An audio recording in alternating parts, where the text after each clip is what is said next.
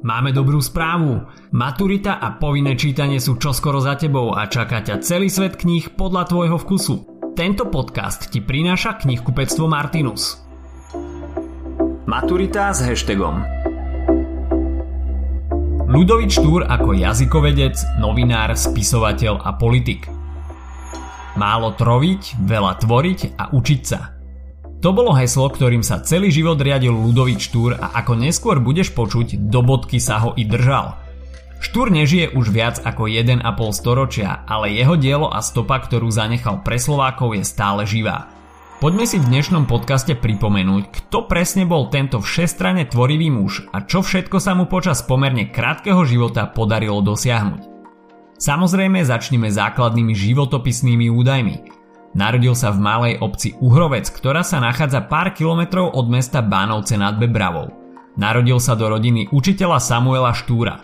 Jeho otec učil aj významného českého historika Palackého. Mal staršieho brata Karola, ktorý mu bol vzorom. Už od malička sa vzdelával a túžil po vedomostiach. Základnú školu vychodil v rodnej dedine, neskôr študoval na gymnáziu v maďarskom meste Dör a potom pokračoval v štúdiách na Evangelickom liceu v Bratislave – na liceu bol veľmi aktívny a dokonca sa stal aj podpredsedom spoločnosti Československej. Dva roky na prelome 30. a 40. rokov študoval aj na univerzite v nemeckom Hale, čo bol aj práve pobyt, ktorý ho v živote výrazne ovplyvnil. V Hale sa stretol s filozofiou nemeckého filozofa Georga Wilhelma Friedricha Hegela. Po návrate z Halu prednášal na Evangelickom liceu v Bratislave – ako veľký nepriateľ Uhorska bol tejto funkcie zbavený v roku 1843 a prednášal súkromne vo svojom byte. V roku 1845 začal vydávať slovenské národnie noviny a o dva roky neskôr sa stal poslancom Uhorského snemu za mesto Zvolen. Za účasť na koncipovaní žiadosti slovenského národa v roku 1848 bol na ňo vydaný zatýkač a utiekol do Čiech na slovanský zjazd do Prahy. V rokoch 1848 až 49 sa aktívne zúčastnil revolúcie. Po jej neúspechu sa utiahol do ústrania, najskôr do Uhrovca a neskôr do Modry, kde svojej švagrinej pomáhal starať sa o 7 sírvot po jeho bratovi. Po revolúcii bol stále pod policajným dozorom. Koncom roku 1855 sa zranil pri polovačke a začiatkom roku 1856 zomrel. Mal len 40 rokov. Ešte predtým, než sa pustíme do toho, čo všetko Štúr dokázal, dáme si ako vždy krátku otázku. Dnes sa tu bavíme hlavne o Štúrovi a jeho slovenčine, ale vieš, kto bol jeho predchodca, čo sa týka kodifikácie prvej slovenčiny? Pomôžem, že ju kodifikoval na základe kultúrnej západoslovenčiny trnavského typu. Dám ti pár sekúnd.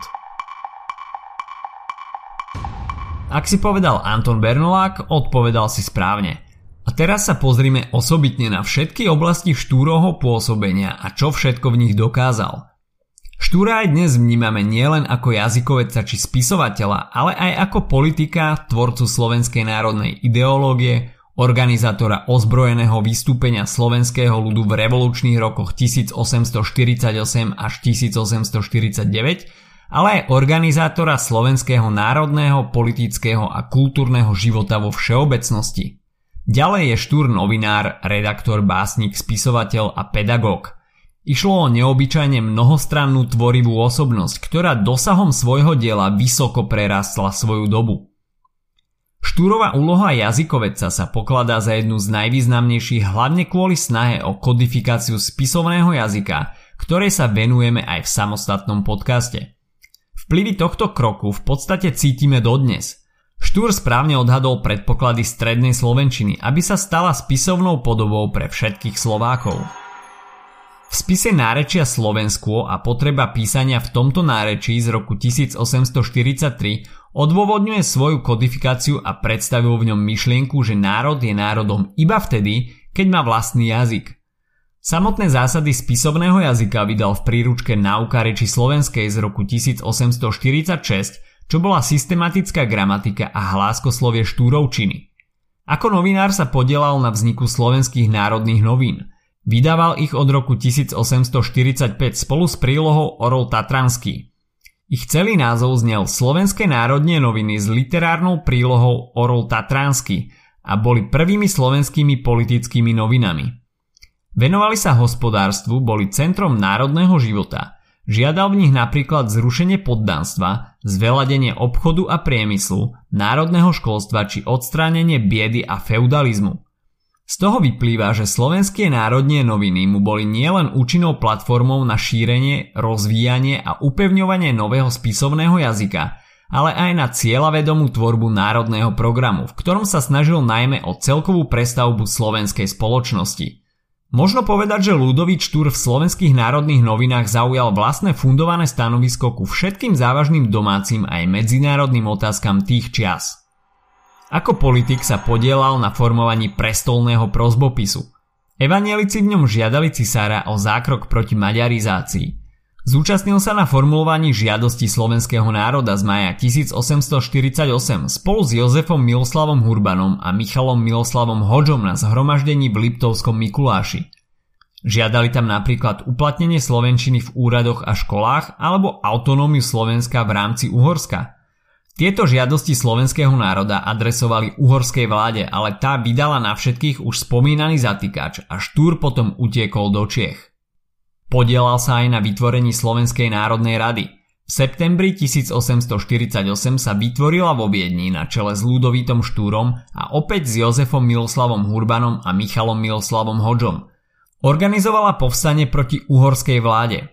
Bola na strane Viedne, ale tá sa Slovenskej národnej rade úvodzovkách odvďačila tým, že po revolúcii v rokoch 1848 a 49 nastúpil na miesto ministerského predsedu Alexander Bach.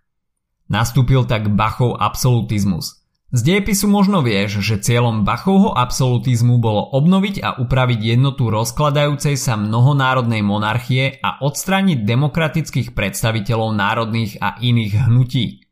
Štúrovci sa preto dostali pod policajný dozor – na začiatku som spomínal i to, že Štúr bol i poslancom za mesto zvolen na uhorskom sneme. Žiadal to, čo aj v slovenských národných novinách. Predniesol tu viacero významných prejavov, jeho reči sa hodnotia ako revolučné. Zaujímavé je, že ako básnik po sebe nezanechal rozsiahle dielo, nakoľko bol plne vyťažený v ostatných oblastiach. Napísal len dva básnické počiny, cyklus básni s názvom Dumky večerní a samostatnú knihu Spevy a piesne. Štúrov život bol naozaj originálny, jedinečný a mnohostranný. Bojoval za niečo, čo dnes považujeme za samozrejmosť. Na záver ti už len prečítam Štúrov výrok, v ktorom nabádal písať po slovensky. Aby sme život náš v duchovnom živote národa nášho a ľudstva zaznačili, pre tú príčinu, že nádeju na povýšenie reči našej starootcovskej vo vlasti mať môžeme, k čomu reč našu pripraviť musíme. Na záver krátka rekapitulácia. Jeho kodifikovaná slovenčina vychádzala zo stredoslovenčiny a nahradila po dohode Bernolákovčinu. Ako novinár sa podielal štúr na vzniku slovenských národných novín. Ako spisovateľ vydal len dva básnické cykly. Literárna tvorba išla bokom pre jeho veľké množstvo aktivít. Bol poslancom uhorského snemu za mesto zvolen. Politicky sa angažoval celý život. Štúr bol jedným z veliteľov v slovenskom povstaní v revolučných rokoch 1848 až 1849. Ak sa ti dnešný podcast páčil, nezabudni si vypočuť aj ďalšie epizódy Maturity s hashtagom alebo našej série hashtag čitateľský denník, v ktorej sme spracovali dve desiatky diel, ktoré by si mal určite poznať. Potešíme sa aj, ak nás ohodnotíš na Apple Podcasts, napíšeš komentár na YouTube alebo dáš odber na Spotify, aby ti nič neuniklo a nezabudni o nás povedať kamošom. Počujeme sa pri ďalšej časti Maturity s hashtagom.